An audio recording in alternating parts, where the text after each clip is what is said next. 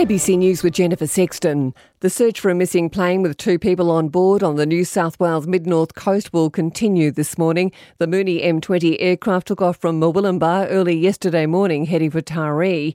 Poor weather hampered yesterday's search in the Coffs Harbour area, with similar conditions forecast for today.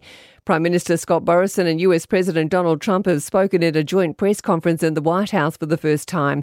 Mr. Morrison's trip, including a state dinner, has seen him meet with Mr. Trump as well as Vice President Mike Pence and Secretary of State Mike Pompeo. The trip will include trade and security discussions with a focus on security in the Asia Pacific and the presence of China in the region.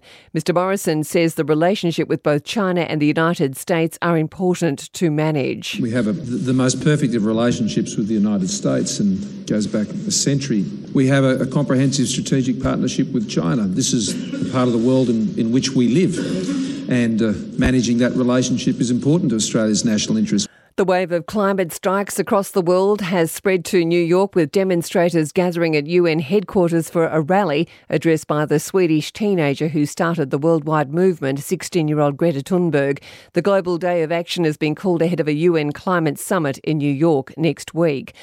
An Australian man convicted of murder in Bulgaria has been released for the first time since being granted parole for his crimes. Jock Palfreyman was escorted from Sofia prison after the Court of Appeal ruled that he should be released, having served 12 years of his 20 year sentence. Mr. Palfreyman was granted an early release on Thursday after having served the majority of his sentence and for good behaviour during his detention, but had to wait until today to be released from prison.